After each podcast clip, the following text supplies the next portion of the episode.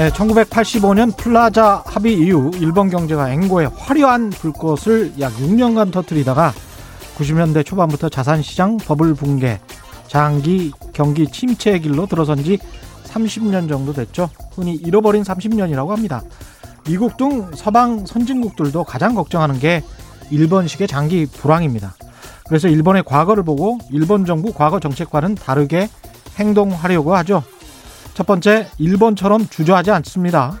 금리를 내려야 한다, 돈을 풀어야 한다고 하면 단호하고 과감합니다.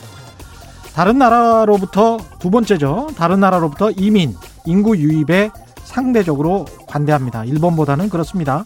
그래서 인구가 줄어드는 속도가 훨씬 덜하죠. 우리는 어떻습니까? 위기에 대한 대처 단호하고 과감합니까?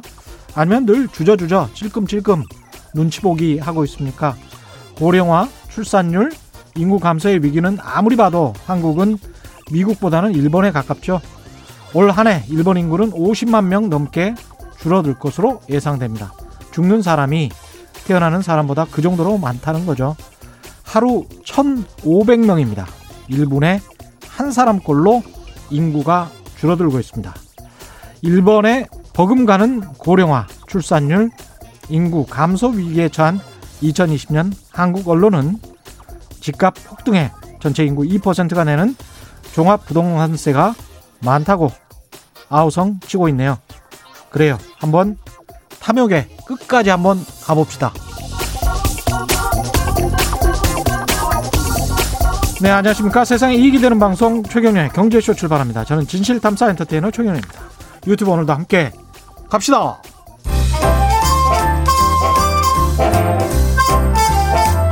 여러분, 선물을 가져왔습니다.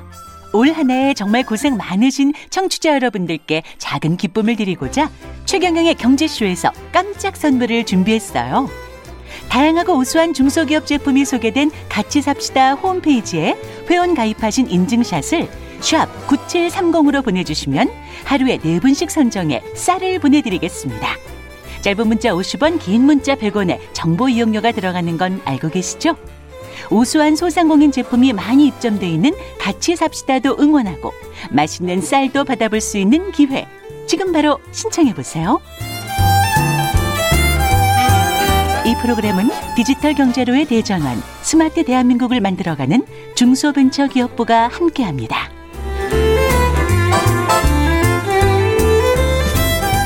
네, 잘 들으셨죠? 최근에 경제쇼에서는 어제부터 12월 한 달 동안 소상공인 여러분들을 응원하는 특집을 마련하고 있습니다. 많은 분들이 물자를 주셨는데 첫날이라서 그런지 저희가 부탁드린 같이 삽시다 홈페이지 아까 유튜브로 보신 분들은 알 거예요. 로그인을 했다는 거를 사진 캡처를 해서 스크린 캡처해서 사진을 보내주시고 이 같이 삽시다 홈페이지 품평도 함께 보내주시면 좋습니다. 성함, 주소, 연락처 이거 꼭 보내주셔야 돼요. 모르면 저희가 선물 보내드리고 싶어도 방법이 없습니다. 예, 홈페이지 둘러보신 다음에 그 다음에 스크린 캡처해서 아 로그인이 돼 있다. 그래서 본인의 이름이 땡땡땡 고객님 뭐 쿠폰 몇 장 이렇게 돼 있거든요. 그러면 그걸 꼭 스크린 캡처를 하셔야 됩니다. 주소는 나중에 저희가 확인하니까 예, 2중 3중으로 확인하고 있습니다. 예, 꼭 같이 보내 주시고 쌀 타가시기 바랍니다. 어렵고 힘드신데. 너무 오래 기다리게 했네요. 예, 교보증권의 김영렬 리서치 센터장 자리하셨습니다. 안녕하십니까? 네, 안녕하세요. 예. 센터장님 지금 그 보고서도 내신 게 굉장히 주목을 받고 있고 책도 지금 내셨는데 언제 다 이걸 하십니까? 네. 아, 네. 대단하십니다. 네. 감사합니다. 오늘 그래서 보고서 이야기, 그 다음에 책 이야기, 2021년 주식 전망 뭐 여러 가지를 해야 될 것 같습니다. 네네네. 예. 일단은 오늘 좀 떨어졌어도 2,700이죠? 그렇습니다. 예, 겨우 지금- 이제 지켜냈네요. 예. 어떻게 보십니까 주식 시장은? 뭐 사실 11월 이후에 시장이 엄청난 움직력을 보여주었죠. 예. 어, 10% 이상 주가가 급등했고 정말 까마득하게 먼, 것, 먼 것처럼 느꼈던 2,700선이 순식간에 도달하는 그런 저력을 보여주었습니다. 그렇죠. 우리가 이제 흔히 증권사에서 흔히 말하는 보고서에 잉크가 마르기도 전에 시장에 먼저 반응하는 이런 양상이 지금 전개되고 있는데요. 당황한 증권사들 꽤 있지 않을까요? 뭐 일부도 있을 수 있습니다. 저희 왜냐면 상단을 막 2,600 이렇게 예상하신 분들도 있을 텐데. 그렇죠. 근데 예. 사실 뭐 예측 밴드에 대한 상단이나 이런 예. 내용 등이 이제 어떤 시장 상황에 따라서 우리가 계속 수정을 할 수는 없고요. 그렇죠. 그 예. 지수를 산출하는 데에 대한 이론적 근거를 가지고 나서 그렇습니다. 강조를 하는 부분이기 때문에 음. 뭐 밴드 예측 부분에 대한 것이 지금 시장이 이렇게 변했기 때문에 바뀌어야 된다라고 볼 필요는 없습니다. 예. 또한 전망이라는 것이 사실은 캘린더로 우리가 끊어서 보지는 않거든요. 예. 12월까지는 여기까지니까 음. 내년은 또 이제 새롭게 보자라고 하는 거가 아니라 예. 결국 지금의 과정이 21년도를 이미 반영시켜 가고 있는 과정이기 때문에 음. 시장은 이미 시작됐다라고 저희는 판단을 하고 있는 거죠. 예. 어쨌든 지난 한 달 그리고 이제 올해를 돌아보게 되면 지난 3월 달에 10년 만에 저점을 우리가 봤는데 예. 불과 반년 조금 넘어서 역사적 고점을 넘기는 상당히 이례적인 상황을 우리가 지금 보고 있다. 음. 그만큼 올해 아, 주식시장이 얼마나 역동적이었느냐를 우리가 다시 한번 어, 생각해 볼 수 있는 의미다라 볼 수가 있고요. 1,400에서 2,700까지 지금 오른 거 아니에요? 그렇죠. 그러니까 1,400이라는 숫자는 10년 전에 우리가 봤었던 숫자거든요. 그러네요. 금융위기 때 우리가 예. 봤었던 숫자였었고 음. 아, 2,600을 넘어서게 되는 거는 지난 17, 18년도에 반도체 경기가 가장 좋았을 때. 그러네요. 그래서 우리 예. 상장 기업들의 이익이 최대가 나왔을 때 넘겼었던 그 음. 수준인데 이거를 다 봤다라는 거죠. 그러니까 이거를 조금 하네. 의미를, 예. 의미를 굳이 찾는다, 찾는다라고 생각을 하면 예. 앞으로 변화되는 사회와 우리 경제나 부분이 정말 엄청난 변화를 우리가 보려 하는구나. 음. 라는 쪽으로 우리가 해석해 볼 수도 있겠고요. 예. 그리고 만약에 지금의 상황이 아무 의미 없이 그냥 거품처럼 붕괴된다라는 뜻은 예. 우리 사회나 어떤 경제가 품고 있었던 구조적 문제를 해결 못 하는구나. 예. 라는 것에 대한 어떤 잔인한 해석이 나올 수도 있게 된다라는 거죠. 여러 가지 시나리오가 나오네요. 그렇습니다. 대신 예. 지금으로서는 어쨌든 산업 내에서의 그런 변화의 가능성과 또 사회적 합의 등이 보여주고 가고 있기 때문에 예. 제가 뭐 그 책에 대한 타이틀의 키워드를 리셋이라고 표현한 부분이 이책 제목이 뭔가요? 어, 좀 깁니다. 예. 아, 주식 투자로 부의 리셋 버튼을 눌러란데 예. 어, 키워드는 리셋이거든요. 예. 그러니까 지금 사회가 초기화되어 있다라고 우리가 생각을 하고 음. 앞으로 사회라든지 경제가 이 초기화된 이후에 뭔가 업그레이드 되었을 때의 상황 그 상황에 우리의 경제 활동, 사회 활동, 그리고 나의 가치를 높이는 활동 등의 변화를 어떻게 가져가야 되느냐를 보여주고 있는 거고 그렇죠. 현재 주식 시장도 그런 의미가 많이 담겨져 있지 않느냐라는 쪽으로 최근 음. 변화된 상황을 정리할 수 있을 것 같습니다. 이 변화에 관해서 오늘 중점적으로 말씀하실 것 같고요. 네네. 일단은 지금 지수 상승을 이끄는 거는 말씀하신 대로 지금 반도체거든요. 최근은. 네. 삼성전자, SK 하이닉스 많이 올랐는데 네네. 이것도 계속 갈 거라고 보십니까? 그렇습니다. 우리가 지금 올 한 해 동안에 가장 많이 논의해 왔었던 부분이 언택트와 관련된 부분이었잖아요. 예. 당분간 이런 그 통제된 경제 활동이 어쩔 수 없이 수행을 해야만 하고 음. 그 문제를 수습하기 위해서 어떤 비대면 경제 활동 예. 등에 대한 부분 등을 어, 향해 가야 한다라는 것들이 이미 지금 시장에서는 합의로 이루어졌거든요. 예. 근데 이런 플랫폼과 관련된 부분을 실제로 구현해서 가치로 뽑아내려 하면 실 그와 그에 수반하는 하드웨어적인 support가 분명히 있어야 된다라는 거죠. 예. 그러면 그런 부분에서 이제 우리가 기댈 수밖에 없는 거는 결국은 반도체라는 거죠. 예. 그리고 IT 전반에 대한 핵심 기술이 그렇다라는 겁니다. 예. 특히 우리가 IT라는 산업을 우리가 성장 산업이라고 우리가 계속 믿고 높은 음. value를 쳐주게 되는 주요한 이유 중에 하나가 과거 전통 산업이 누려왔었던 노동력을 대체해 주니까 그 value를 쳐줬었던 거거든요. 그랬죠. 그래서 생산성을 높일 수 있고 높은 음. 마진을 얻게끔 만드는 자동화라든지 뭐 빅데이터라든지 이 모든 것들을 가능케 하는 것이 IT지 않습니까? 예. 근데 문제는 지금 앞으로에 대한 앞으로 세상의 변화가 그런 것들을 더욱 원하게 된다라는 거죠. 음. 그래서 어 지난 몇 년 사이 이미 미국은 팬 관련 주식들이 이미 주가가 그런 식으로 반영을. 기업 가치가 예. 반영이 되어 왔었었고 올 한 해 동안에도 언택 관련 산업 등이 반응을 해왔는데 예. 이 기업들이 언젠가 지금의 그들이 가 목표로 하는 부분 등을 돈으로서 끌어내려 하려 한다라면 음. 데이터 센터에 대한 설립이라든지 또 여러 어떤 서버 디램에 대한 수요라든지 이런 것들이 폭발적으로 터질 수밖에 없다라는 거죠. 그렇죠. 그래서 예. 그와 관련된 부분 등이 이제 우리 그 반도체 산업에 대한 기대감으로도 음. 다시 한번 표출됐다라고 표현해 볼 수 있을 것 같습니다. IT 기업들을 더 원하게 된다. 근데 앞에는 또 사회적 합의가 필요하다. 이런 뭐 어떻게 보면 상당히 의미심장한 말씀을 하셨기 때문에 그렇습니다. IT 기업들을 더 원하게 됨으로써 그러면서 그들이 시장 지배적 사업자로 됨으로 해서 나타나는 어떤 사회적인 피치 못하는 부작용을 어떻게 정치 경제적으로 해결할 것이냐. 그렇죠. 거기에 따라서 또 사회의 진로가 또 바뀌게 될 거란 말이죠. 사실 지금의 팬데믹 상황이 그런 리셋 패턴을 눌러줬다라고 저희는 생각을 하고 음, 있어요. 그래서 리셋이군요. 그렇습니다. 그 예. 이전까지는 음. 만약 그런 자동화에 대한 노력이라든지 어, 우리의 일자리를 빼앗 뺏게끔 만드는 예. 이 상황이 만약에 시장에서 만들어지는 것을 극히 거부하는 현상 등이 많았었거든요. 그렇죠. 왜냐하면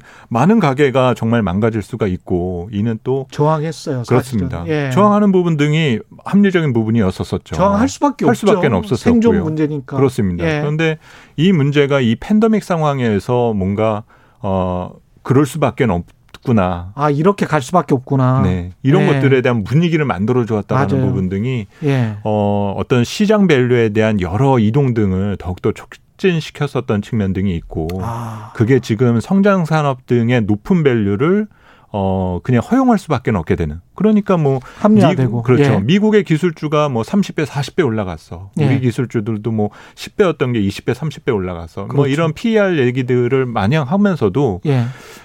함부로 거기다 지금 제동을 못 걸고 있거든요. 그러네요. 예. 생각해 보면. 그렇게 못 거는 예. 부분 중에 하나가 결국 이 방향으로 당분간 갈 수밖에 없고 음. 여기서 비롯된 여러 문제 등은 또 추후에 예. 뭐 기업이나 산업이나 여러 분배 활동 등을 통해서 그렇죠. 해결해야 될 문제일 거야. 예. 라고 하면서 지금 우선은 걸어 나가 보자라는 거죠. 환율 이야기도 좀 해봐야 될 것 같은데요. 네네네. 지금 제가 그래프를 보니까 1년 동안의 그래프를 보니까 코로나 19 이전에는 음. 1,100한 50원대였던 것 같아요. 우리 네네네. 환율이. 맞습니다. 그랬다가 이제 1,250원 위로 한번 음. 솟구쳤다가 지금 오늘 보니까 1,085원까지 떨어졌습니다. 맞습니다. 네네. 그러니까 코로나 19 이전보다 훨씬 더 지금 더 안정됐다는 이야기죠. 맞습니다. 네네. 이 외국인의 어떤 Buy Korea 때문에 그렇습니까? 어떻습니까? 우선은 환율이라는 건 상당히 많은 의미를 갖고 있습니다. 예. 그리고 이제 뭐 특히 우리나라의 원화의 가치는 달러의 영향을 받을 수밖에 없죠. 음. 그래서 일차적으로는 역시 달러와 약세에 대한 의미를 어떻게 해석하느냐에 따라서 달라질 수밖에 예. 없거든요. 그러면 어, 우선 수요와 공급 이런 측면에서만 놓고 보면 미국이 경제 상황이 안 좋기 때문에 예. 돈을 뿌렸지 않습니까? 그랬죠. 그러니까 당연히 통화의 공급은 가치를 떨어뜨리는 내용이니까 당분간 달러는 약세일 수밖에 없어. 음. 그리고 미국이 지금처럼 저 공공부채 비율이 늘어나게 되면 미국이라고 다를 게 있겠어? 과연 건전성은 신뢰할 수 있는 거야? 라고 그렇죠. 하면서 이 부채를 감당하기 어려워하는 부분 등을 어, 어,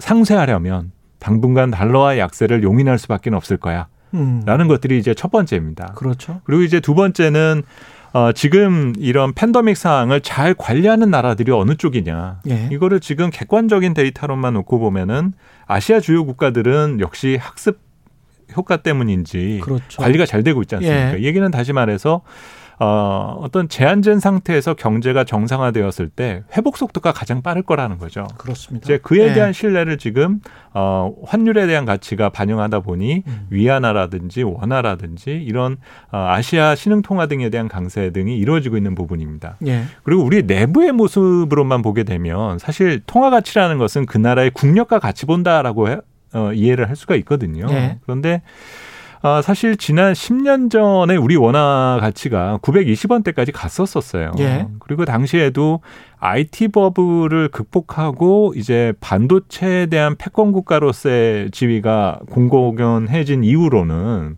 음. 우리 경제의 성장 속도가 중국과 맞물려서 상당히 컸었습니다. 그랬죠. 그래서 IT 예. 버블 직후에 우리나라 명목 GDP가 대략 한 680조 정도였었는데요. 예. 2007년쯤 됐을 때 우리나라 GDP가 한 1200조였었어요.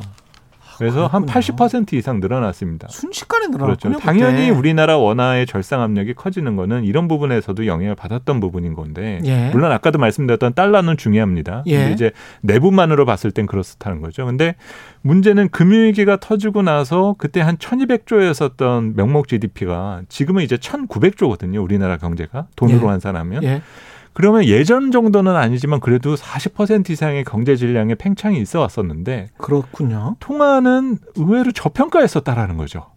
그러네요. 네. 어. 그래서 예. 이 부분은 조금 시정돼야 될 부분 등이 있는 거고 오히려 그렇습니다. 예. 이거를 그동안 10년 동안 달러화 강세를 지지하면서 음. 선진국 투자 자산으로 몰려갔던 글로벌 자본 입장으로서는 예. 이제는 그 돈들을 계속 거기다만 두기에는 좀 아깝다. 예. 그리고 내 돈이 손실이 난 건 아닌데 왠지 조금 조금씩 조금씩 까먹는 느낌이 든다라는 느낌이 들 겁니다. 예. 그게 이제 11월 이후서부터 바뀌었다라는 거거든요. 그래서 우리 외국인 투자자들이 갑자기 11월 들어서 이제 뭐 주식이라든지 뭐 올해 초부터 채권은 계속적으로 매수를 해왔었었지만 예. 이런 실흥시장 쪽으로 약간씩 넘어오게 되는 거는 선진국을 팔고 신흥국으로 온다 이런 좀 아, 이분법적인 해석이 아니라 예. 어떤 과했던 쏠림을 좀 분산시키려 한다. 음. 라는 정도의 의미를 좀 볼 수 있기 때문에 예. 지금의 기조대로 간다라면은 원화에 대한 절상 압력은 더욱더 지속될 수 있는 여지가 크다. 아. 어, 목표를 뭐 여기서 10원 단위로 끊어서 볼 부분이 아니라 아, 그래요? 그렇죠. 이제 이번에는 다시 또 100원 천- 단위로? 다시 한번 생각해 볼 수 있는 예. 그 고민을 해야 된다라는 거죠. 아, 그렇군요. 그러면 천 원 이하로도 생각을 해봐야 되는 시점인가 봅니다. 그렇습니다. 그 부분에 너무 이렇게 거부감을 가지실 필요는 없어요. 당장 음. 어, 원화에 대한 절상 환율이 떨어지게 되면 수출부터 어떻게 될 거야라는 예. 속에 대한 고민들을 하고 있는데 그렇죠. 수출은 알아서 잘 팔리게 되어 있거든요. 아, 그렇습니까? 네. 그리고 이제 뭐든지 이제 그 정도의 가격 경쟁력이 있다. 어 가장 또 중요한 부분 중에 하나는 예. 이제 우리 그러니까 모든 것들을 산다에 대한 개념에서 봤을 때 예. 가격 경쟁력에 대한 부분 물론 중요한 항목 중에는 하나거든요. 그렇죠. 근데 우리나라도 보게 되면 예. 주식 시장이 지금 어느덧 2,700선까지 왔잖아요. 음. 그러면서 뭐 시장에서 이제 3천을 얘기하고 하려고 하면 하면 하면서 예. 자꾸 저평가 이유를 자꾸 얘기들을 하세요. 어. 지금도 싸다. 음. 근데 반대로 예. 비싼 걸 빨리 인정을 하고 예. 이 프리미엄을 앞으로도 계속될 수 있을 것이다라는 것들로 조금 시각 시각에 대한 전환이 지금은 필요한 시기에 있다라는 거죠. 아. 마찬가지로 예. 우리나라 제품의 경우도 어 단지 가격 경쟁력이 약화된다는 측면보다는 예. 그럼에도 불구하고 우리 걸 살 수밖에 없는 위치에 가 있지는 않은지 어떤 기업들은 그렇죠. 예. 이에 대한 고민을 하는 것이 더욱더 중요한 거거든요. 그러니까 언제까지 중국처럼 행동할 거야? 뭐 이런 거네요. 그렇습니다. 그리고 마찬가지로 중국도 예. 이제 단지 가격으로만 승부를 하지는 않을 거예요. 예. 예. 분명히 이전 어또 말씀드렸던 것처럼 지난 11월 오중전에서 자립 경제라는 것을 강조했지 않습니까? 그렇죠. 그리고 지금의 팬데믹 상황이 언제 해소될지까지는 우리는 아직 잘 모르는 상황에 예. 시간이 지- 오래되면 오래될수록 생산 원가는 높아질 수밖에 없습니다. 음. 예. 왜냐하면 제약 요인들이 워낙 많거든요. 음. 근데 사려는 사람들은 지금은 경기가 어렵기 때문에 사는 거에 주저하고 있지만 누가 나가 사재기 시작을 하게 되면 예. 앞다퉈 사게 될 수 있는 여지가 커요. 그렇죠. 이제 그런 어, 그 어떤 매크로한 변화 등을 우리가 의식하게 된다라면은 예. 마냥 어떤 원화에 대한 절sek에서 우리가 우리 경제 위험만이 될 것이다. 음. 라고 걱정할 부분들은 분명히 아니다라는 거죠. 그래서 생각해 보니까 중소기업들은 분- 분명히 어려울 것 같은데 아, 그렇죠. 수출 대기업 이런 말은 짝짝 입에 달라붙거든요. 이게 네네네. 수출 중소기업 이런 말은 입에 잘 안 달라붙어요. 그만큼 이제 수출의 양이 대기업이 차지하는 분량이 워낙 크다 보니까 그렇죠. 그거를 생각해 보면 또 그렇게 걱정할 일인가 그런 생각도 들긴 하네요. 사실은 또 예. 우리 그거는 이제 구조적인 문제잖아요. 예. 사실 그 문제를 해결하기 위해서는 여러 정책적인 지원이나 음. 이런 그 부분 등이 수반돼야 될 부분일 겁니다. 예. 그래서 그런 절상 압력의 민감도를 줄여 고 이미 준비가 끝난 기업들도 있겠지만 아직 예. 그렇지 못한 기업들도 분명히 많은 거는 말씀하신 것처럼 중소기업들은 어려움이 클 수밖에 없을 거거든요. 그렇죠. 이런 기업들을 지원해 주기 위해서 과연 준비할 수 있는 것들은 무엇이 있나? 그러니까 음. 앞으로는 어, 경제를 살리기 위해서 상당히 여러 분야에 대한 지원이 이루어져야 될 부분이 있고 물론 예. 지금 당장은 내수 경제가 워낙 냉각되어 있기 때문에 이에 대한 지원도 필요하겠지만 앞으로 정상화되는 과정에서의 어떤 산업 측면에서에 대한 지원안도 같이 고민하는 부분 등이 필요하겠죠. 그렇습니다. 예. 일단 이 산업 경제에 관해서는 잘 말씀드렸 들었고요. 2021년 주식전망 관련해서 리포트를 내셨는데 네네네. 제목이 리포트 제목이 후레자 삼배주입니다. 네네. 후레자 삼배주 요새 회식도 안 하는데 아, 이거는 예. 어떤 분들은 욕이 아니냐고 얘기도 들었었고요. 예. 또 젊은 분들은 또 잘 모르시더라고요. 젊은 분들은 잘 모르세요. 예, 그래서 아 이걸로 사실- 나뉘는구나. 사실 송년회 때가 되면 예. 늦게 온 사람 후레 예, 가 이제 이제 벌주 세 잔을 먹는다라는 의미에서 그렇- 후레 삼배에서 이제 나온 얘기고요. 그렇죠. 예, 그래서 지금 이부 이 내용에서 이제 강조드리려 하는 거는 이미 음. 시장이 이미 역동성을 이미 많이 가져 있는 상태에서 예, 아직도 망설이하는 투자자분들이 상당히 많으시죠. 그렇죠. 그러면서 또 많은 투자자분들 또 대기 시장 참여자들이 음.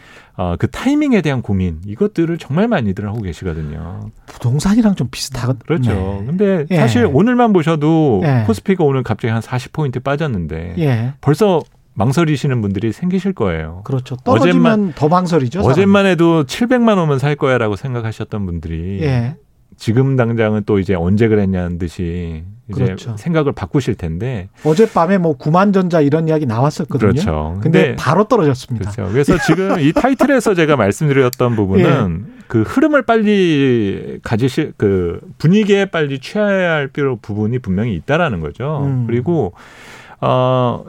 그 위험을 부담하고 일찍 들어오신 분들과 똑같은 기대 수익을 목표로 하실 수는 없습니다. 아, 그렇죠. 네, 그래서 그것도. 그 기대 수익률에 대한 조정과 예. 그 기대 수익률에 대한 조정에 따라서 내가 어, 어떤 위험 관리를 어떻게 수행을 해야 할지 음. 이런 것들이 또 나눠질 수가 있게 되는 그 부분이거든요. 예. 그래서 지금까지 시장에서 있어 왔었던 것들 그런 음. 것들을 자꾸 반복해서 보는 부분 등이 중요하고 예. 그런 의미에서 요 타이틀을 통해서 지금 21년 장세를 준비하는 과정 등에 대한 것들을 좀 정리를 해봤습니다. 그래서 그래서 2021년은 어떻게 전망을 하십니까? 아, 우선은 뭐 밴드 예측 부분에선 저는 강조드려서 말씀드릴 부분이 없어요. 예. 이미 연초부터가 지금 상당히 높은 수준에서 출발하고 있기 때문에 그렇죠. 너무 여기에서 그 투자자들에게 아, 더 뭐 희망을 더 심어준다거나 음. 뭔가 그 상단을 의식한다거나. 네, 그렇게 말씀드릴 필요는 없는 것 같고 예. 충분히 투자자들에게 기회가 제공될 수 있다라는 점을 강조드리고 있어요. 예. 그리고 또 그런 점에서 제 자료에서 강조해서 말씀드리는 거는 평균입니다. 항상 음. 제가 이 방송에서도 몇 번 언급을 드렸었는데 어, 다음에 평균을 얼마로 설정하느냐에 따라서 아, 내가 지금 강하게 투자를 할 때냐 아니면 조금 조심스럽게 투자할 때냐 그걸 조절 수위를 조절할 수가 있게 되거든요. 예. 근데 제가 제시한 저희 하우스에서 제시하는 거는 내년에 한 2,450? 450이 네. 중간점이다. 그렇죠. 평균이다. 예, 중간점 정도일 것이다라고 상단과 말씀드리고 하단은 있어요. 그러면 뭐 상상을 해보시면 그렇죠, 되겠습니다. 그렇죠. 그러면 지금 이 내용을 들으신 투자자라면 좀 뜬금없다라고 생각하실 수도 있을 거예요. 예. 야, 이게 700까지 와 있는데 예, 2,700까지 평균을 왔는데. 2,400으로 얘기하면 내려간다는 얘기 아니냐. 근데 상하단의 폭이 굉장히 넓을 수도 있어요. 넓을 수도 있고 사실 수도 있고. 뭐 이거 예. 뭐 자꾸 좀 핑계 도망칠 구석 마련하고 얘기한다처럼 생각하실 수도 있을 텐데요. 예. 우리가 좀 저런 거랑 비슷한 거예요. 우리가 평가전에서 연이어 이겼다고 해서 음. 갑자기 월드컵에서 우리가 우승 바라면서 승부할 수 있는 건 아니지 않습니까? 그렇죠. 지금 현재까지의 결과를 가지고 미래를 예측할 수 없는 부분인 것처럼 음. 지금은 시장의 분위기가 워낙 취해 있는 상태에서 있기 때문에 참여는 하되 여- 여지는 조금 두면서 하시는 것이 편하다라는 거죠. 여지라는 거는 그러니까 현금을 어느 정도의? 현금은 예. 캐시를 갖고 리스크를 관리하면서 시장에서 대응을 하는 부분 등이 편할 수 있다는 겁니다. 예. 그래서 제가 그 자료 내용에서는 저희가 한번 테스트를 한번 해봤어요. 음. 매년마다 그 평균을 기준으로 볼때 예. 평균 이하로 나왔을 때 주식을 100을 가지고 있을 때 예. 그리고 평균보다 위로 올라가면은 한 80 정도로 줄여 보면 아. 10년의 누적 성과가 얼마 정도 나올까? 아, 제가 그걸. 한번. 네, 예. 제가 그거를 한번 해 보니까 지난 10년 동안 코스피가 누적 수익률이 한 45%였거든요. 예. 근데 제가 지금 드렸었던 그 강약에 대한 조절 방법으로 대응을 예. 하시게 되면 한 65%였습니다. 그래서 시장보다 45% 20% 예. 포인트나 더. 네, 시장보다는 수익률이 더 이겼었다라는 거죠. 그러니까 아. 이 말씀을 드리게 되는 거는 예. 뭐 이제 평균보다 높으니까 주식을 다 던져야 되겠네. 음. 아니면 뭐 평균보다 이하로 내려오면 빚을 내서라도 사야 되겠네. 이런 극단적인 부분에서 말씀을 드리는 부분이 아니라 예. 그 수위 조절을 하시는데 하나의 네. 기준점을 갖고 계시는 거가 중요하다라는 거죠. 그러면서 늘 포트폴리오를 주식과 현금의 포트폴리오를 조정만 해 나가면 되는 거지. 그렇습니다. 몇십 퍼센트, 몇십 퍼센트 이렇게. 그렇죠. 아, 그러면 2,450에서 뭐 한 300, 400 올라가서 2,900이 됐다. 그렇죠. 그러면 그때는 이제 좀 조심하면서 대- 하는 거. 또 언제든지 이제 그 그렇죠. 우리가 흔히 표현을 이런 식으로 하거든요. 예. 놀때 놀더라도 음. 약간 좀 입구 쪽에서 놀아라. 예. 언제든지 문 열고 나갈 수 있게. 그렇죠. 약간 좀 그런 표현을 쓰기도 하는데 예. 그런 수위 조절과 약간의 조금 남들보다 앞서가는 예. 그런 스탠스를 고민을 하고 계시는 것이 중요하다라는 거죠. 그래서 그러면 꼭 현금을 가지고 있으면은 사실은 입구 쪽으로 나가기가 좀 더 훨씬 편하죠. 그렇죠. 그리고 예. 만약에 그 순간순간에 어떤 우리가 예상치 않았었던 일들이 발생되더라도 예. 마음에 어느 정도 좀 위안을 삼을 수 있는 부분이 있거든요. 예. 어, 나는 더 살 수 있는 거가 있어. 어느 정도의 자본이 있어. 음. 라든지 이런 것들을 하게 될 텐데 예. 아우 내년에 3천 간다는데 여기서 지금 지르고 나서 보니까 갑자기 또 출렁이면 음. 불안해지죠. 예. 이거 내가 또 잘못 선택한 거 아닌가. 음. 뭐 이런 아 좀 그 개인적인 오류를 좀 최대한 그 제한할 수 있는 음. 그런 여지를 가지면 갖고 좀 대응을 하시는 부분 등이 중요하다. 그래서 어, 21년 전망에서는 그런 기준점을 각자가 하나씩들은 갖고 계시는 것이 중요하다라고 보고 있고 제가 예. 그 평균이라는 거가 그냥 제 눈대중으로 또 나오는 거가 아니에요. 그렇죠. 각 연도별로 예. 다그 평균에 대한 흐름을 보게 되니까 예. 우리나라 수출의 진폭과 거진 똑같아요. 우리나라는 아. 한국이라는 나라가 예. 지난 2년 동안 또 올해도 이제 시장은 생각보다 빠르게 회복이 되었는데 그렇죠. 어려움이 컸었던 이유는 우리나라 수출이 계속 마이너스였거든요. 수출 마이너스면 상장 기업들 이익도 감소입니다. 예. 그러니까 벨 시장에서 저평가를 느끼기가 어려웠었다라는 음. 건데 내년은 이 팬데믹 상황이 끝나든 그렇지 않든지 간에 수출이 괜찮다. 어쨌든 수출은 회복될 수 있는 여지, 여지가 좀 커져 있으니까 예. 그 비율만큼만 올라간다라고 하게 되면 음. 가능하다라는 거죠. 그리고 예. 참고로 또 말씀을 드리면 올해 평균이 2,200이에요. 지금 예. 현재 평균이. 예. 그리고 이 2,200을 알 기억을 하고 저는 제가 제시했었던 거는 음. 천구 그 2,200을 제안했다가 예. 지난번에 폭락 났을 때 1980이라고 그랬거든요. 제가. 예. 그 평균에 대한 신뢰를 갖고 계셨었다라면 아. 그런 폭락에 대응을 하셨었겠죠. 아주 재밌네. 그 올해 평균은 2,200이었는데 사실상 내년 평균을 많이 올리신 거네. 250포인트나. 그렇죠. 그렇죠. 그 예. 수출에 대한 비율 정도만큼 올렸습니다. 그래서 제가 기자라서 그런지 안정 강박증이 있어서 영화를 보기 전 보는 중간에도 늘 비상구 쪽을 항상 주시하거든요. 근데 영화는 끝까지 봐요. 예, 그런 말씀을 하시는 것 같습니다. 아, 네네. 예. 엑싯. 예, 비상구 쪽은 항상 늘 주시를 하면서 영화는 계속 즐기는 방법.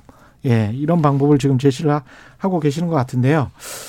그러면 상반기에 눈여겨볼 어떤 종목군들, 산업들 이런 것들은 어떤 게 있을까요? 뭐 요즘 가장들 많이 고민하시는 거가 올해는 성장주 다 도와- 좋았고 예. 내년 경기 좋아진다니까 이제는 경기 민감주 사봐야 되지 않겠냐. 예. 그리고 조금 덜 오른 거가 좀 마음 편하지 않겠냐 음. 생각하고 있죠. 예. 근데 항상 요즘 뭐 사회 현상이라든지 우리 경제를 진단하면서 많이들 얘기하는 것이 뭐 어, K자형 회복이라든지 예. 양극화 이 문제를 얘기를 하지 않습니까? 음. 근데 투자에 있어서 양극화만큼 좋은 환경은 없거든요. 예. 양극화에서 우리가 더 고, 더욱더 고민해야 될 거는 승자 편에만 서야 된다는 얘기입니다. 예. 조금 아, 어떤 구조적 문제를 해결하는 거는 말 그대로 정책 당국과 음. 우리 아, 시스템이 발전하는 과정에서 해결해야 될 문제고 예. 알파 수익을 목적으로 하는 투자자들의 입장에서는 조금 음. 잔인하게 들리실지 모르겠지만 예. 어, 어떤 윤리적으로나 도덕적인 측면으로 접근할 수는 없거든요. 맞습니다. 네, 그래서 어, 지금 현재 상, 올 한해 경제와 그리고 이제 시장을 주도했었던 산업 등이 음. 그들의 꿈꿔왔었던 것을 21년도 이후로 얼마나 구현해내느냐. 예. 근데 정말 빨랐던 거는 그 해당되는 기업들 하반기부터 올해 하반기부터 숫자가 바뀌기 시작을 했었었거든요. 음. 그러니까 그 내용들이 내년에 시장에서 주목받으면서 계속적으로 인정을 예. 받을 수 있는 여지가 있고 예. 그래서 이 얘기는 다시 말하면 올해 좋았던 걸 내년에도 계속 어, 좋다라고 생각을 하셔라. 예. 그리고 굳이 뭔가 선정을 하고 싶다면 출렁임이 나올 때 그래서 음. 그런 주식들을 먼저 보시는 것이 중요하다는 점을 말씀을 드리고 싶어요. 그리고. 예. 경기 민감 산업들이나 수출주들 같은 경우는 지금은 동행하고 있다라고 봐야 되거든요. 예. 내년에는 엄청 또 희망적인 것들을 새롭게 해낼 거야라고 생각이 자꾸 드실 수도 있겠지만은 생각보다 그런 기업들은 변화의 속도가 느립니다. 그렇죠. 예. 그리고 하나 재미난 거는 올해 이제 대기업들의 연말 인사라든지 음. 이런 내용들 좀 잘 보시면 재밌을 거예요. 예. 상당히 세대 교체도 빨라지고 그렇습니다. 그리고 이제 예. 그런 부분에서도 올해 어떤 기술적으로나 어떤 생산성, 수익성에 기여한 사람들이 전면으로 갑자기 나오는 경우들이 많거든요. 예. 이건 상당히 중요한 의미입니다. 예. 그런 기업들의 그 변화가 기업 가치로도 표현될 수 있는 측면들이 상당히 크기 때문에 예. 뭐 상당히 느린 변화를 보이는 거시 데이터나 이런 것들보다는 음. 어, 올해 연말에는 인, 그 기업들의 인사 음. 그리고 내년 초에는 기업이 제시하는 어, 어떤 21년도 그 이후의 성장 목표 그리고 아젠다 이런 네. 것들을 좀 보셔, 보시면 음. 의외로 또 거기에 투자자들이 반응을 할 거예요. 어. 그래서 예. 그 흐름을 조금 더 이어가시는 부분 등이 필요할 것 같습니다. 잔인한 이야기지만 투자는 현실을 인정해야 한다. 전적으로 동의합니다. 예. 전적으로 동의하고요. 이 책에서 아까도 말씀하셨지만 코리아 디스카운트보다는 코리아 프리미엄 네, 맞습니다. 이야기를 하셨잖아요. 그러니까 네네네네. 우리가 프리미엄, 프리미엄을 지금 막 갖기 시작했는데 네네네. 그거를 오히려 눈여겨보고 앞으로 그런 프리미엄을 계속 가질 수 있도록 노력해보자. 그런 노력은 구체적으로 이제 말씀은 안 하셨는데 네네네. 책에서는 좀 제시를 하신 것 같아요. 사실 프리미엄이라고 하게 되면 음. 말 그대로 정말 그 우리가 물려줘도 괜찮을 수 있는 예. 그리고 어 시간이 지날수록 가치가 누적될 수 있는 거가 결국은 프리미엄이다라고 생각하거든요. 가령 1번이면 뭐 장인 정신 뭐 그렇죠. 이런 거. 그렇죠. 예. 마치 이렇게 우리가 사치제에 해당된다 할 그렇죠. 정도로 예. 이제 그런 것들이 우리가 해당되는데 우리 시장과 같은 경우는 너무 대외를 의식하고 음. 수출의 의존도가 너무 큰 이런 부분에서 어, 좀 자기 발목을 많이 잡혀왔었었던 거죠. 예. 그리고 인덱스의 구성부터가 약간 좀 문제였었습니다. 어. 너무 이제 대기업, 재벌, 이 해당되는 기업들은 그래도 코스피 100에는 들어가 있어야 되지 않아? 그렇죠. 그렇죠. 이런 것들이 이제 인정을 받아 왔었었는데 음. 지금은 올 한 해 동안에 그런 것들이 인위적으로 바뀌었어요. 아, 끌어내리면서 성장 산업들이 치고 올라왔죠. 그랬네요. 그렇죠. 예. 그래서 인덱스의 구성 자체가 바뀌다 보면 음. 이제는 지수만 보더라도 성장이 보이는 시장으로 바뀌어가고 있다라는 거죠.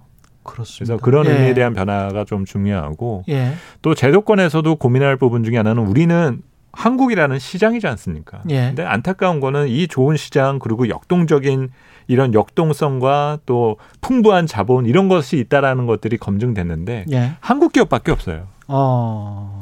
왜 우리 국내 투자자들이 비싼 수수료 내면서 예. 해외 계좌 두고 저기에다가 투자를 하고 있어야 되냐는 거죠. 음. 그 굴제 글로벌 기업들을 자꾸 한국으로 들어와서 예. 상장을 시켜서 우리 우리 투자자를 위해서 상장을 시켜라. 중국 상하이 증시처럼. 뭐 상해- 그렇죠. 예. 자꾸 그런 유도 등을 해서 우리 시장 자체의 체질부터를 바꿔놔야 된다라는 거죠. 금융 시장의 체질을 그렇죠. 좀더 국제화 시켜야 될 필요가 있다. 그렇습니다. 그 말씀도 맞네. 예. 네, 그런 어떤 프리미엄 요소, 프리미엄 요소를 더할 수 있는 고민들을 우리가 조금 더 많이 해야만 예. 우리 시장 참여자들이 아우 이 시장에 대해서 좀 신뢰할 수 있고 나의 음. 노후가 노후를 책임져 줄 수 있는 시장 이런 식에 대한 계속 신뢰가 누적될 수 있는 부분 등이 생길 거잖아요. 예. 근데 아, 사실 우리 코어 산업 중에 하나인 반도체를 빼고 예. 아주 객관적으로 놓고 본다라면 우리 산업의 경쟁력이 우리 안에서는 별로 문제가 없겠지만 과연 맞습니다. 예. 글로벌 경쟁력이 유지되고 있느냐 이거에 있어서는 상당히 걱정을 해야 될 부분이거든요. 그렇죠. 예. 그러면 어 만약 어떤 시장이나 대외적인 충격이 발생되게 되면은 음. 그냥 후루룩 무너질 수밖에 없게 되는 거거든요. 예. 그래서 그런 체질 개선에 대한 부분을 바꾸는 것이 필요한 거고 예. 우리 시장에 대한 고유의 특성에서 딱 두 가지만 말씀을 드리면 음.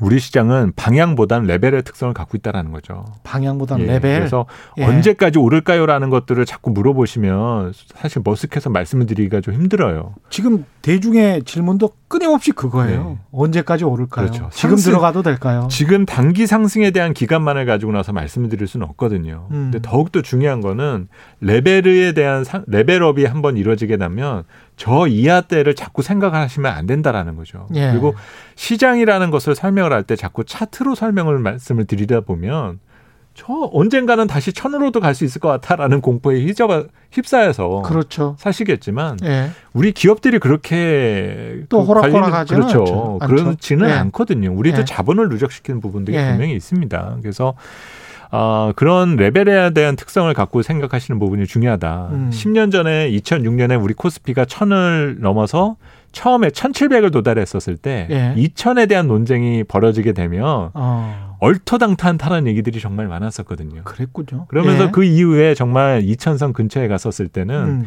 사실 과열이었죠 그때는. 뭐 그때는 인플레도 워낙 심했고 예. 어 기업 가치를 설명을 못 하다 보니까 가지고 있는 부동산 가지고 설명하던 때가 있었었어요. 음. 그렇죠. 그러니까 사실 그때와 직접적으로 비교할 수 있는 부분은 아니지만 결국은 지금은 최종 목적지에 도달한다라는 과정보다는 아직은 정거장에 가깝다 음. 이런 생각을 조금 하실 필요가 있고 예. 우리나라 시장을 추세로 설명하는 시장, 그러니까 음. 상승장이라는 표현을 언제라고 보통 정의를 내리게 되냐면 금리가 올라갈 때예요. 어. 예. 예, 그래서 한국 주식시장은 항상 음. 금리가 올라갈 때 안정적으로 올라갑니다. 근데 금리가 올라가려면 예. 전반적인 경제가 좋아야죠. 예, 컨센서스는 한참 지나야 된다. 그렇죠. 뭐한 3년은 지나야 되겠다. 그렇죠, 그렇죠. 그러면 앞으로는 그 구간까지 아직 안 갔다라는 거예요. 가지도 않은 거네요. 그렇죠. 그래서 지금 한번 이렇게 시장을 음. 올려놓고 여러 가지 저항과 노이즈와 맞닥뜨리겠죠. 예. 하지만 그 상황이 무너지기 위한 저항이 아니라 이 리플레이션 구간을 통과하면서 이제 확장 국면으로 넘어가기 위한 예. 하나의 그 진통 과정이라는 거죠. 어. 그래서 제가 책에서 이제 책이라는 부분을 이제 한 부분이 올해는 네. 시장이 어떻게 보면 또 쉬웠어요. 정말 그렇죠. 고민할 거는 많았지만 예. 충격과 반응이 전부였었습니다. 그래서 충격이 있었을 때 그냥 아무 종목이나 사도 네, 그렇죠. 거의 다 투자자들이 오를 올랐습니다. 수 있었었기 예. 때문에 올해는 투자자분들이 기본 문제 정도를 푸는 상황이었다라면 예. 내년 내후년은 응용 심화 문제로 넘어가셔야 돼요. 정석 기본이 네네네. 2020년이었고요. 근데 문제는 제가 또 이 말씀을 드리면 아유 그러면 내년부터는 그만해야 되겠네 예. 생각하실 수도 있어요. 예. 근데 투자라는 거는 우리가 평생 네발 자전거 탈 수 없거든요. 예. 이번 기회에 한번 투자를 제대로 배워두시면은 그렇습니다. 평생 두 발 자전거를 타실 수가 있게 된다라는 거죠. 평생 하실 수 있어요. 그렇죠. 주식 투자는 정말 평생 하셔야 돼요. 그렇죠. 요 예. 지금의 전개되는 과정에서 유동성에 대한 의미 또 예. 시간이 지나면 음. 그 경제 지표와 관련된 거 또 실적과 관련된 거요 네. 스킴을 조금씩 따라가서 한번 익혀 두시고 나면은 예. 내가 어떤 뭐 직장이나 사실 이런 것들은 우리가 알 수 없는 거지 않습니까? 네. 하지만 이런 것들 이외에 또 다른 내가 나의 자본을 활용해서 소득을 발생시킬 수 있는 아바타를 보유하게 된다라는 거죠. 그렇습니다. 예. 그래서 그런 기회를 가지셨으면 싶다라는 의미에서 음. 저런 책에 대한 부분에서도 많이 그런 내용을 좀 담아봤습니다. 선진국에 비해서도 또 주식 투자 인구도 상대적으로 좀 적습니다. 그렇습니다. 예. 아까 제가 첫 번째 그, 그 방송 초반에 예. 그 저 성장 그 이제 우리 인구 감소에 대한 그렇죠. 인구에 대한 구조적 문제를 말씀을 하셨잖아요. 예. 사실 이거는 우리가 어쩔 수는 없어요. 어쩔 수 없죠. 뭐. 예. 예. 하지만 이 5천만 인구 중에 뭐 경제 활동 인구가 만약에 음. 2천만이다라고 가정을 하면 투자 활동을 통해서 경제 활동 인구에 대한 숫자를 3천만, 4천만으로 만들 수 있다라는 거죠. 그렇습니다. 네. 예. 그렇게 되면 이거는 여기서 누적되는 우리의 자산이 우리 음. 미래 세대에겐 엄청난 재원이 될 수가 있다라는 점을 그렇습니다. 생각하시면 예. 아, 지금의 이런 혼란기에 대해서 자꾸 도망치려 하시기보다 음. 오히려 그런 어, 내가 지금까지 잘해 오셨다라면 예. 21년, 22년에도 잘하실 수 있다라는 저는 자신감을 좀 불러드리, 음. 불러드리고 싶고 예. 아이디어를 뽑아내는데 그런 좀 도움이 되십사. 저는 어차피 현업에 있기 때문에 예. 내년에도 보고서를 쓸 거거든요. 그렇죠. 근데 이제 그런 예. 보고서를 쓰는데 기초가 될 수 있는 기본이 되는 내용들을 책으로서 좀 정리를 해본 내용입니다. 예. 아, 좋습니다. 여러분이 문자를 보내 오셨는데요. 김선태님, 센터장님 새로 내신 책 이미 구입하셨군요. 아유, 감사합니다. 구입해서 네. 잘 읽고 있습니다. 음. 정성호님은 금년에 애널리스트들이 조정 조정하길래 일찍 매도하고 이후 매수도 못하고 돈 못 벌었답니다. 네네네. 최경련 경제쇼에서 그렇게 조정 조정하지는 않았었는데요. 음. 예.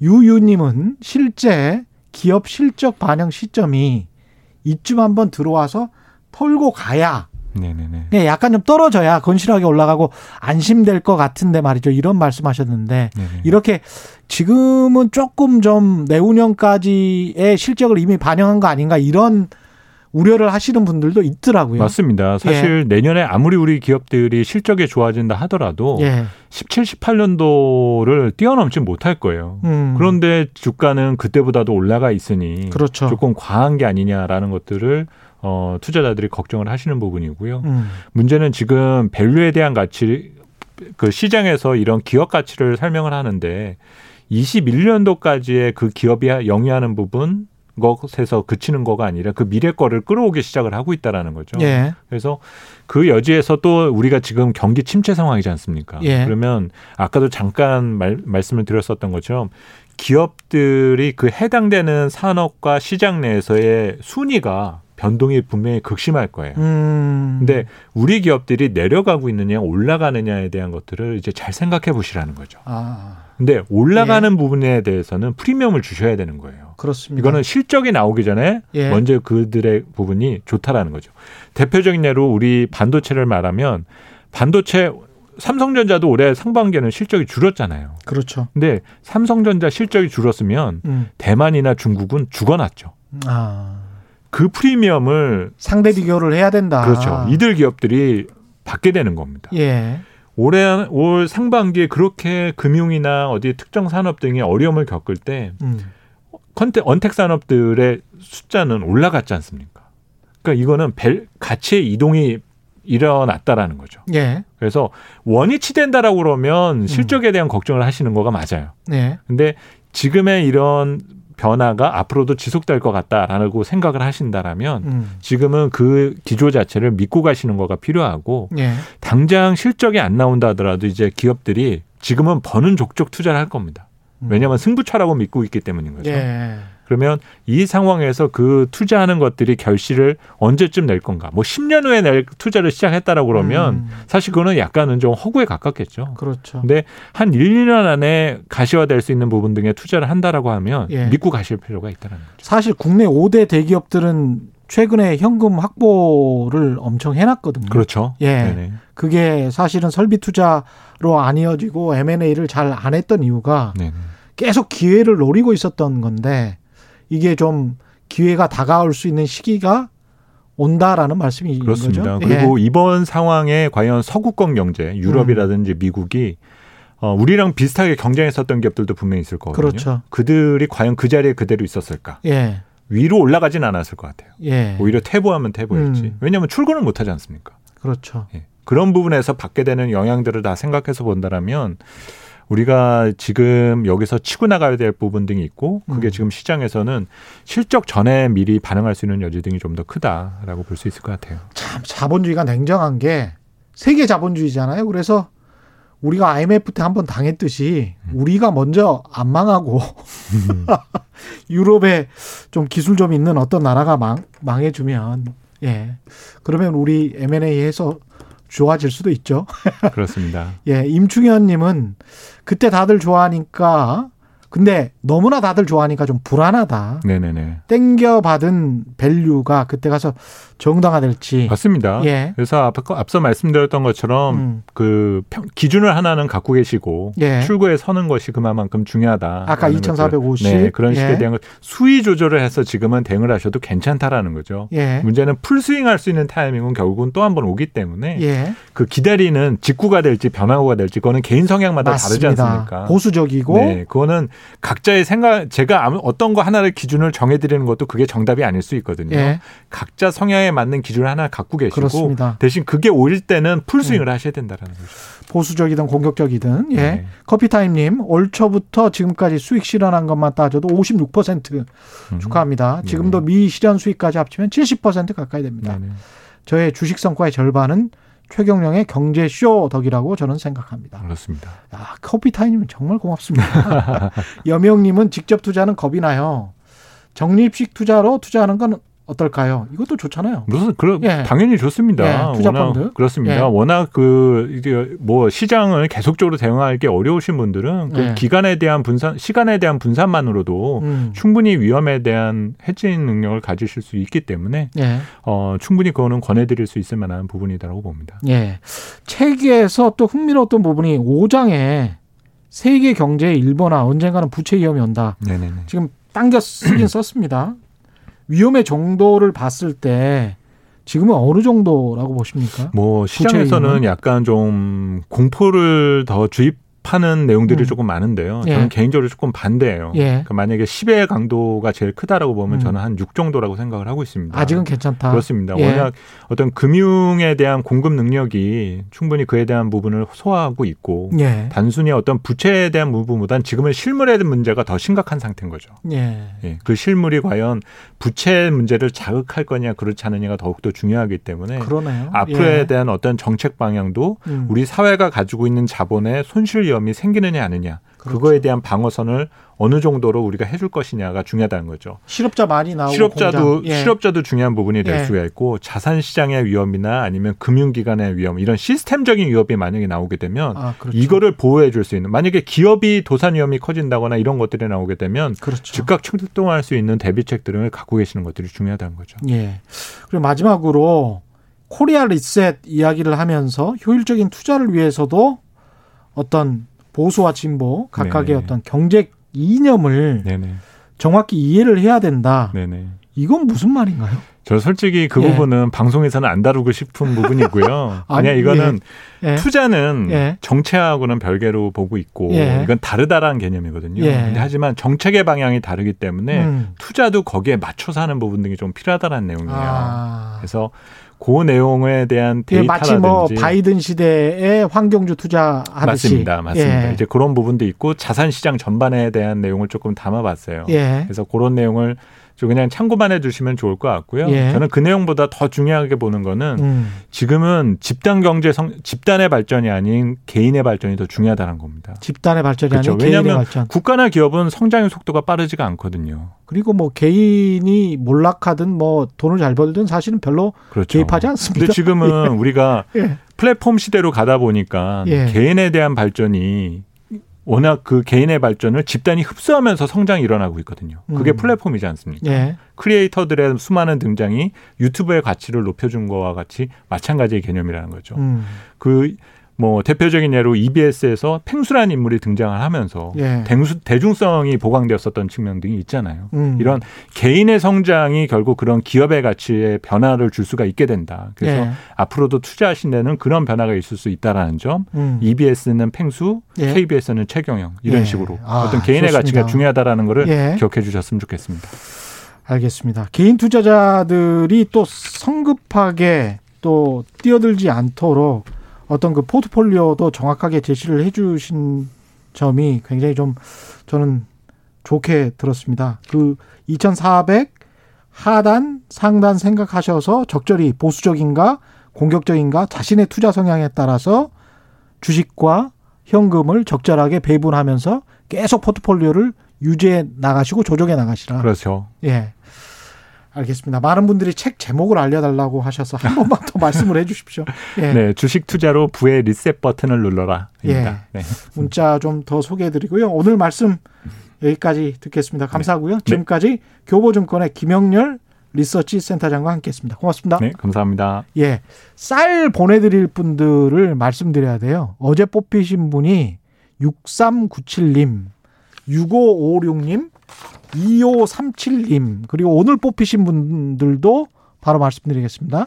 2502님, 6964님, 7755님, 1400님, 3378님 축하드립니다. 25일까지 계속 쌀 보내드리니까 내일도 함께 해주시기 바랍니다. 최경련의 경제쇼는 여기까지였습니다. 저는 KBS 최경련 기자고요. 지금까지 세상에 이익이 되는 방송 최경련의 경제쇼였습니다. 고맙습니다. Thank you.